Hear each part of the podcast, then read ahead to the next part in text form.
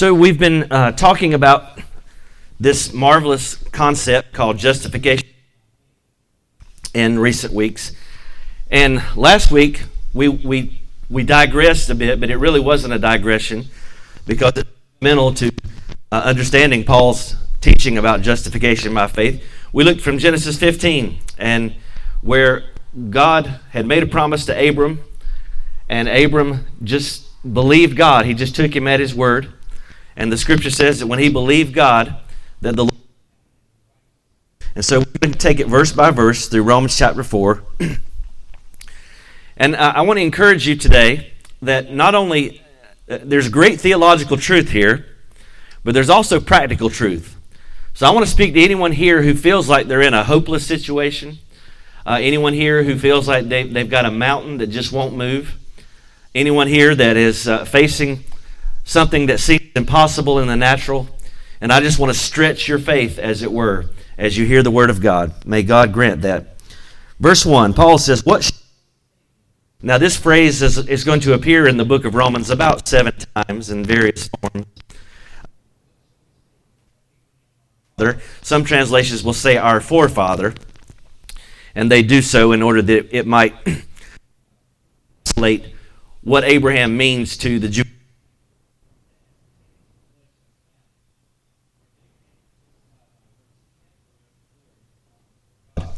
Now, Paul is very wise. He's, he's probably the most brilliant man of his time and a great, uh, a great logical, rhetorical argument he's making here. He's been almost pleading almost like a courtroom case, like a, a polished attorney would do.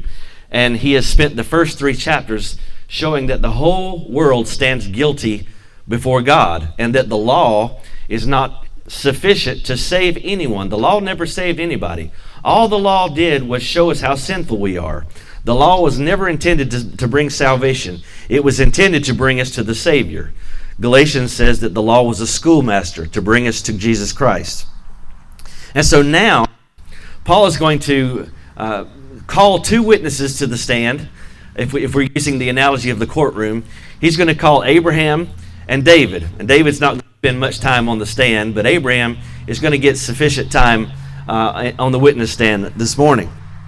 And so you and I really appreciate because we're I don't think we have any descendants of any physical descendants of Abraham uh, here today. If so, I apologize to you.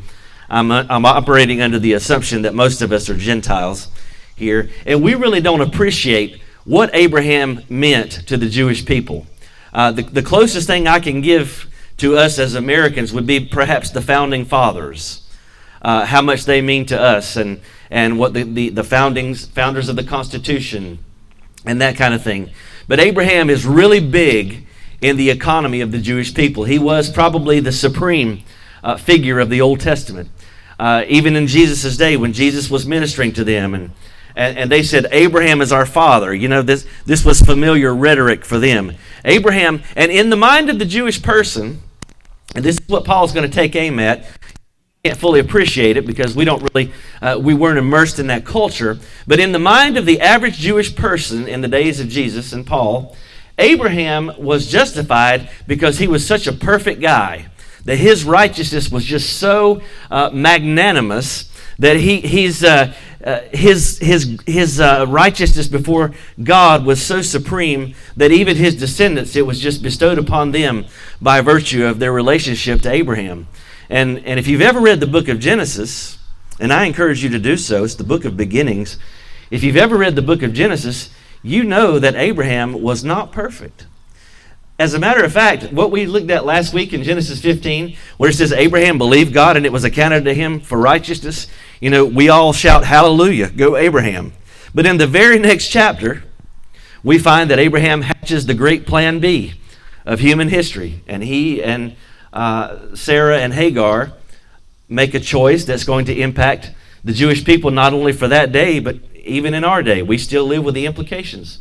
So Abraham was not a perfect man, and that's what Paul is saying in verse 2. He says uh, Abraham might be able to brag before people uh, about his good works, but not before God. And why is that? Because we've already proven from Romans 3 that there's none righteous. No, not one. There is none that seeketh after God. There is none that is as pure and as perfect as a holy God. God is perfectly righteous, and that is the standard for heaven. And that's what the world fails to understand is that the only way to get to heaven is to be perfect. And since we can't be perfect on our own, we have to have perfection credited to us. Now, this word, uh, the Greek word is logizomai, but you're going to see it translated as reckoned or imputed or accounted numerous times in, in Romans 4. And the idea, it's an, it's an accounting term, it's a banking term, and it means to have something credited to your account. And what God does when we believe on the Lord Jesus Christ and believe what God said about him is God takes the, perf- the perfected life, the perfect life that Jesus lived, and he puts that on the believer's account. And that and that's uh, and we're going to subsequent verses what that means for us. Verse 3 Paul says, "What saith the scripture?" You know that's the question you need to ask. Whenever you have a question about anything in life, you don't need to ask, "Well, how do I feel about it?" or what my, what is my opinion on it? Here's what you need to ask yourself. What does God's word say about it? And what God's word says about it settles the matter. Doesn't matter if a 100 people feel differently about it. Doesn't mean if 99% of the world feels differently about it. Let God be true and let every man be a liar. But what's saith the scripture? Abraham believed God, and it was accounted to him for righteousness. That's Genesis uh, 15, uh, 6. By the way, allow me to correct an error I made last week. Uh, the Bible says that pride goes before a fall, and sometimes I get up here without my notes. I typically don't preach with notes, and, and sometimes you can spout off uh, facts that are not correct. And I said last week that Abraham lived 100 years after uh, Isaac was born, and that's not true. Uh, that would have made him like 200 years old. But he died at 175, and Isaac was born when he was 100, so he lived 75 years. So I made a mistake. So I want to thank each one of you for not calling me and pointing that out to me this week. The Holy Spirit did that job for me Sunday afternoon. I listened to the message. Oh my goodness. Uh, but anyway, so verse 4 uh, Paul says, Now to him that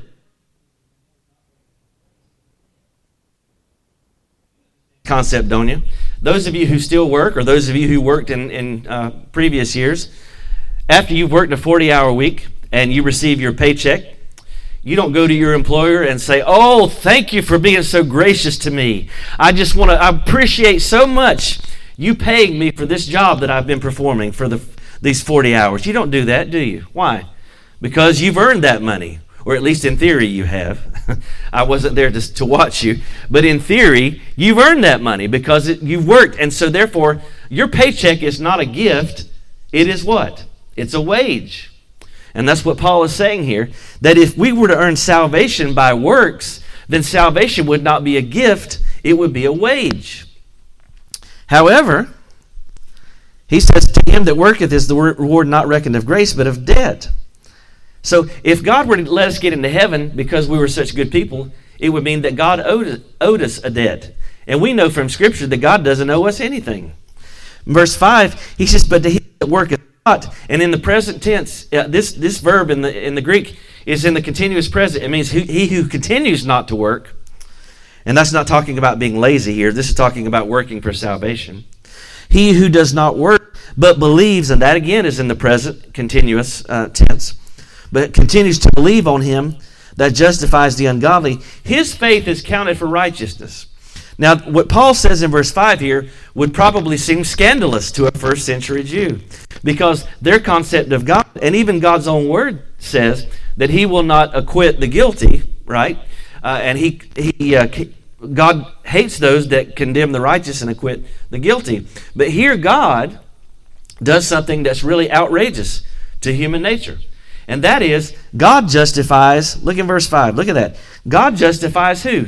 The ungodly, those who don't deserve it. The, the only way you can get saved is if you finally come to the place that you realize you need a Savior. Jesus, but sinners to repentance. And the truth is, there are really none, there are none righteous, so God is calling all of us to, to salvation. He says, He justifies the ungodly. This is the gracious nature of our God. God justifies those who don't deserve it. Verse 6 Now he's going to call one of Israel's great kings to the witness stand King David.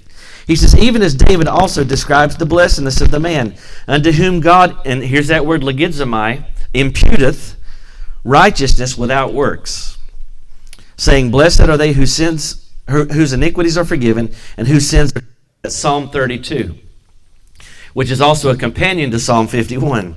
Now, it's no accident that, that God, through the Holy Spirit, inspired Paul to record these words. When we think about King David, what do we say about King David? What is kind of the epitaph of King David? He was a man, what?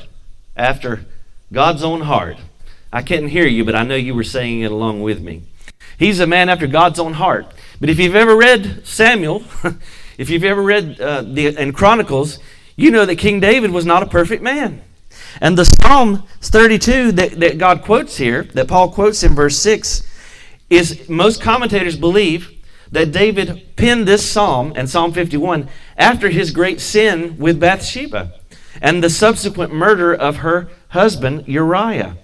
David committed two capital crimes adultery and murder. And under the law, there was no sacrifice that could be brought for, for those sins. That nothing could atone because they were capital crimes.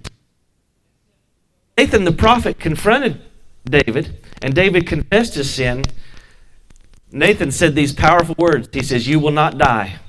God has forgiven you of your sin. And don't you, I, I, can't imagine the relief that David must have felt. And it led him to pen the psalm. Jesus said, The one who forgives, who is forgiven much, loves much. And I believe at that moment, David's heart just exploded with praise. And he said, Blessed is the man to whom God imputes righteousness without works. Blessed is the one whose sins are forgiven. You see, sacrifice couldn't have covered that. He talks about that in Psalm 51 about sacrifice and burnt offering. He says, The sacrifices of God are a contrite spirit, a broken heart. These are the things that God desires. And Sir David, even back in the Old Testament, under the law, now, Abraham wasn't under the law. David was under the law. But David understood that, that even the, the, the, the sacrifices couldn't take away sins. It took a gracious intervention of God. So now we've got Abraham being justified apart from the works of the flesh, and David being justified apart from the works of the law. Verse 8 Blessed is the man whom the Lord will not reckon or impute sin. Now, verse 9, Paul deals with the question Well, is this only for the Jews? You've been talking about Abraham and David, and they were both Jewish. Abraham being the father of the Jewish nation. So, Paul's going to establish a timeline now. He says, Does this come cometh this blessedness then upon the circumcision only, or upon the or upon the uncircumcision also? For we say that faith was reckoned to Abraham for righteousness. Okay. So far, so good, right? We've established that Abraham was justified by faith. Abraham believed God, right? Are we all in agreement? Blow your horn. I just want to hear that you're still awake. That's that's sad when the preacher's got to fish for an amen, but I, you know, you do what you got to do. You know, something else I've discovered is that some folks are, that live in this neighborhood, they need a new muffler. Uh, anyway. yes, verse 10. A little, a little merry heart does good, doesn't it? Verse 10. He said, How was it then reckoned?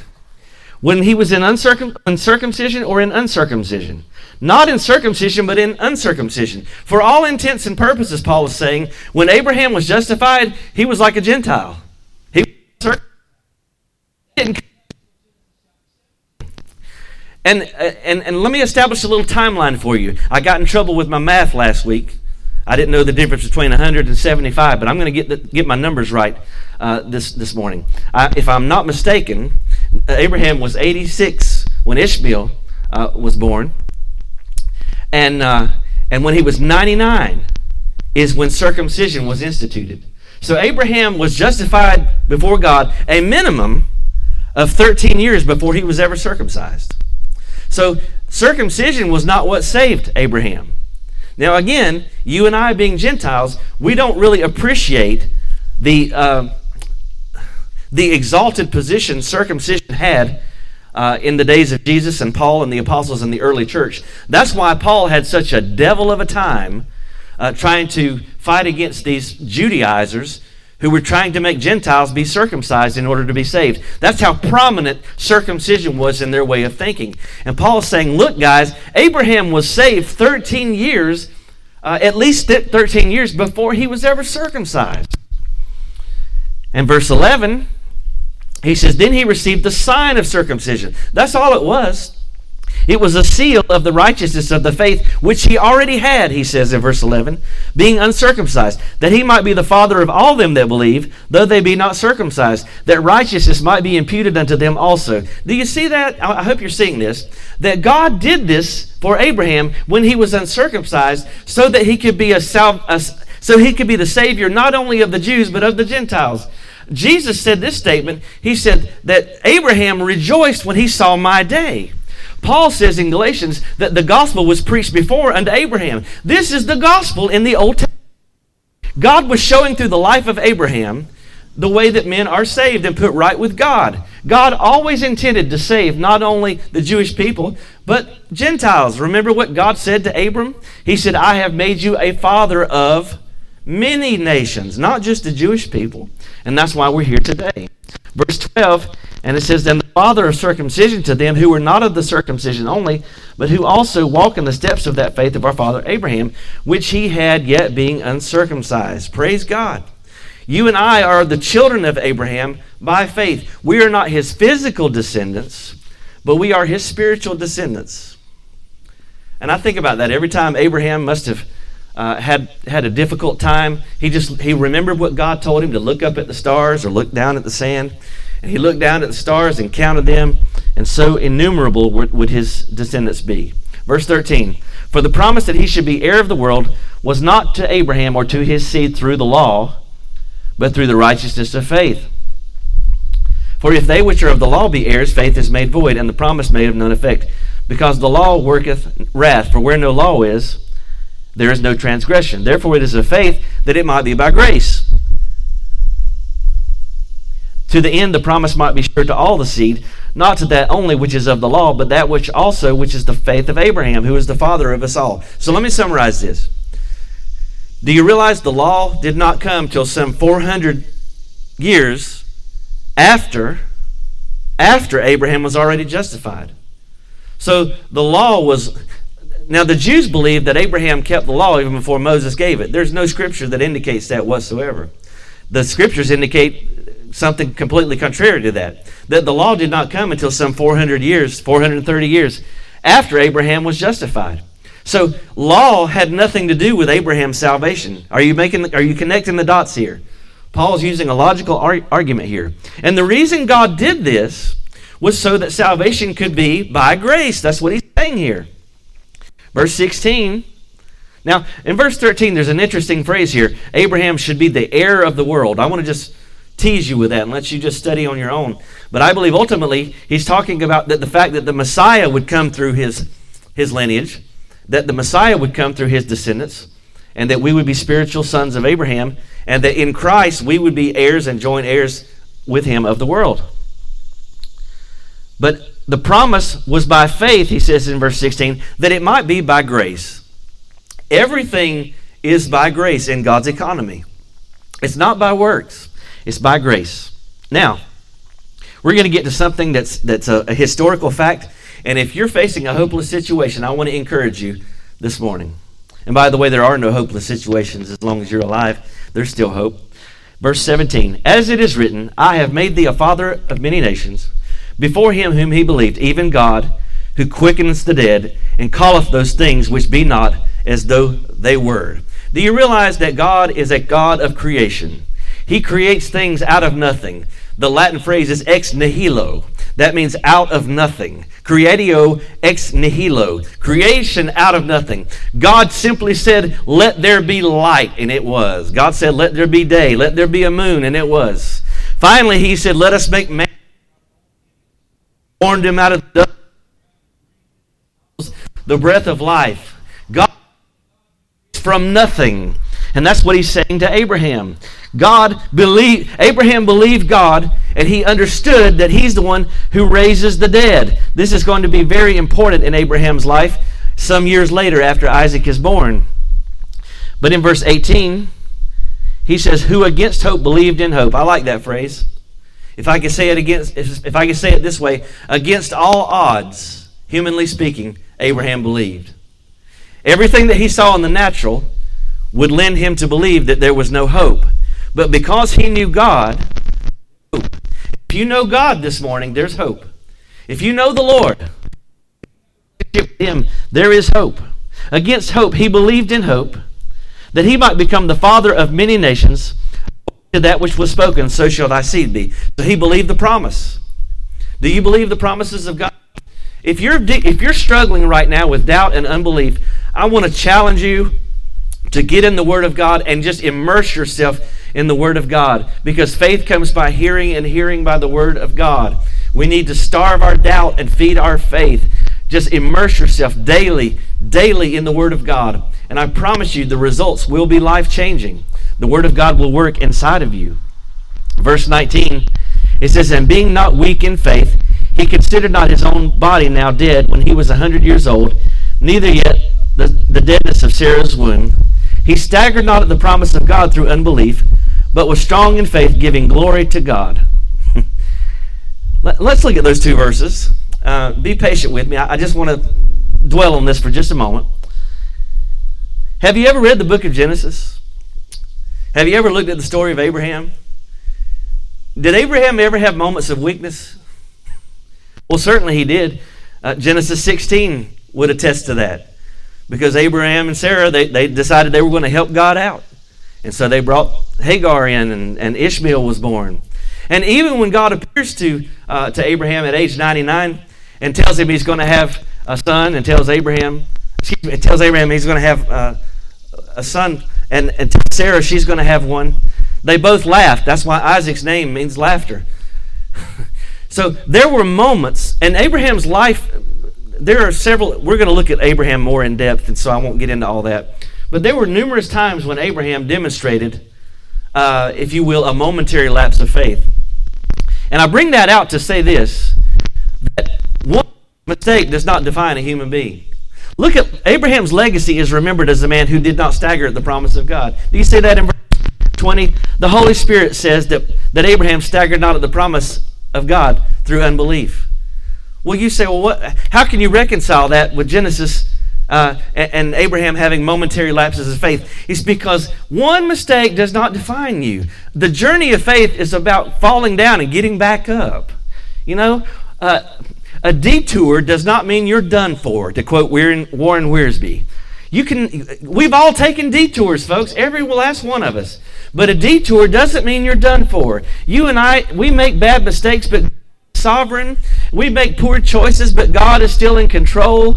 And I don't care what you're facing this morning. I don't care what you've done. You're not so far off that the grace of God can't reach you and forgive you of whatever you've done. And your situation is not so hopeless that God can't, uh, God can't work in your life. Abraham had a big problem. You see, when he had Ishmael, he was still able to father children. But by the time Isaac was born, Abraham had lost the ability. He was sterile. And, and we know Sarah had long since been barren. So Abraham, not only, uh, the Bible says that he was now dead, uh, reproductively speaking, in verse 19. He was reproductively speaking dead, and Sarah was dead. So Abraham not only had a problem with himself, even if he could have a baby, he still got a barren wife. He had two obstacles to overcome. I want to tell you, there's nothing too hard for God. And that's what that's what Abraham is saying here. That's what God is saying. You say, Well, I'm in a hopeless situation. No, I'm telling you what, if God can make a 99 year old man uh, virile, and if He can make a, a, a woman who's been barren for 90 years to bear children, there's nothing too hard for you. There's nothing too hard for God in your life. I promise you that. And notice again this phrase quickens the dead, quickening the dead. He didn't consider his own body dead. You see, that's a paradigm of our salvation. When we finally come to the end of ourselves, what does Paul say in Ephesians 2? I'm about to work myself into a shout, and I can't because I got to come in for a landing. But here's the thing Paul said in Ephesians 2, he says, Even when we were dead in trespasses and sins, God did what? He quickened us and he made us alive. When you get to the end of yourself and you realize all of my righteousness is filthy rags, and you realize that you are dead in trespasses and sins, guess what? You're a candidate for a resurrection, my friend. You're a candidate your spirit born again. Verse 21 and being fully persuaded to perform. Abraham said, You know what, God? I don't see how it could be possible in the natural. Uh, I, I'm really old. I'm dead. I'm as good as dead. My wife's as good as dead. But God, I know that you are the God of the resurrection. And there's nothing too hard you, Lord. And therefore, in verse 22, therefore, therefore, it was imputed, accounted unto him, logizomai. It was credited to him for righteousness. You see, Abraham could not do anything to improve his situation. Would you agree with that? He couldn't go to a fertility clinic. In vitro wouldn't work for Abraham and Sarah. He had no other options. His only option was God. And I'm going to tell you this when God's all you've got, He's all you need. He is all you need. And it was imputed in Him for righteousness. Now, verse 23, Paul says this didn't happen in a vacuum. He said this was not written for Abraham's sake alone, that it was imputed unto him. In other words, what God was doing in Genesis was not just for Abraham's benefit, it was for your benefit and my benefit. And it says, it was written for us, verse 24, to whom it shall also be logizomai. It'll also be credited to us. It'll also be imputed unto us. If, here's the condition, if we believe on him that raised up Jesus our Lord from the dead. Do you believe that this morning? I do. I believe it. And you know, this faith that we have is not a blind leap of faith. There are plenty of logical reasons to believe that Jesus Christ is the Son of God. I don't have time to go into it this morning, but the, the likelihood of one person being Jesus Christ, fulfilling all of the Old Testament prophecies in precise detail, is like one to the billionth power. I'm speaking in hyperbole, of course. But there are plenty of reasons to believe. We have the, and we've got a New Testament also. And we have the witness of the apostles. And we have the witness of the 500 people that saw Jesus Christ in a resurrected body. Over 500 witnesses saw Jesus Christ resurrected, and all the apostles were martyred except for John. Uh, they were martyred for their faith. So we do have reasonable uh, reasons to believe in the. Verse 25 He was delivered for our offenses, and he was raised again for our justification. Some believe that this might have been a creed in the early church. But there, there are two important components. Paul says there's a third also in 1 Corinthians 15 the death, burial, and resurrection. His death uh, in verse, and this word means handed over. He was delivered over for our offenses. Christ was crucified for our sin. Jesus died for our sin. Jesus took care of our sin on the cross. When he, when he bowed his head on Calvary's cross and he gave up the ghost, he said, It is finished. Tetelestai in the Greek paid in full. He has done everything he's ever going to do about forgiving your sin. Listen, you don't have to walk on broken glass. You don't have to go to a priest. You don't have to crawl on your knees up and down some cathedral somewhere. You don't have to cut yourself with stones. You don't have to do some kind of penance that'll never take away sins. No animal sacrifice. We don't have to walk on, walk through hot coals or broken glass. None of that stuff will ever take away your sin. But let me tell you something. 2,000 years ago, one man took care of your sin once for all on Calvary's cross. The spotless Lamb of God died on Calvary's cross, never to die again. And he didn't stay in the grave, Paul said. He was delivered for our offenses, but hallelujah, glory to God, he was raised again on the third day for our justification. He was ascended to the right hand of the Father. He is now there living to make uh, intercession for the saints, and you and I can be justified by faith if we believe in the death, the burial, and the resurrection of Jesus Christ our Lord. Hallelujah. Glory to God. Be encouraged, dear friend. There's nothing in your life that's too hard for God. And one final note here about old Abraham, our buddy Abe. our good buddy Abe, the father of faith, the forefather of us all. You know, not only one time would Abraham have to believe that God would raise people from the dead. You see, Sarah's womb had to be resurrected and Abraham's loins, pardon the expression, had to. But sometime later, of Abraham, and he would say, now Abraham is a picture of the Father. Abraham is a paradigm of all the experiences of salvation. We'll get into that. And Abraham will identify with Jehovah at Mount Moriah. God will tell Abraham, He said, I want you to take your son your only son. Now, he had two boys, didn't he? He had Ishmael, but he said, He's your only son. Just like God himself would one day send his only son to walk, to carry the cross up the hill, to be suspended between the heavens and the earth, and even as Moses lifted up the serpent in the wilderness, so his only begotten son would be lifted up between the heavens and the earth. And Abraham would have one final test of faith. And the book of Hebrews tells us that Abraham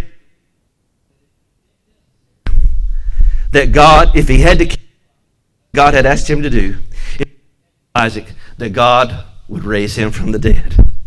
That's what he believed. He believed in the God of resurrection, and the God that we serve, dear friend, is the God of resurrection. So I don't care how dead it looks. It looks. You and I serve a God that can simply speak a word and bring life out of death. Brother Ronnie, would you come? If you don't know Jesus Christ as your Lord and Savior, what are you waiting for? Time is running out. If you don't know Jesus Christ as your Lord and Savior, you, what do I do? Well, Paul has what you need to do. You need to put your faith in the death, burial, and the resurrection of Jesus Christ. And if you do that, God will take Jesus' perfect righteousness and credit that to your account. And you can be perfectly forgiven. You can have your conscience cleared once and for all. And you can have peace with God. And, believer, if you're facing a tough situation that seems hopeless, I want you to, I want you to, every night when the sun goes down, I want you to look up at the sky and I want you to remember the promise that God made to Abraham. And remember that took this old man and he gave him as many so many stars in the sky that couldn't be numbered. That's the same God that you and I serve, and there's nothing that's too hard for you. Amen. God bless you.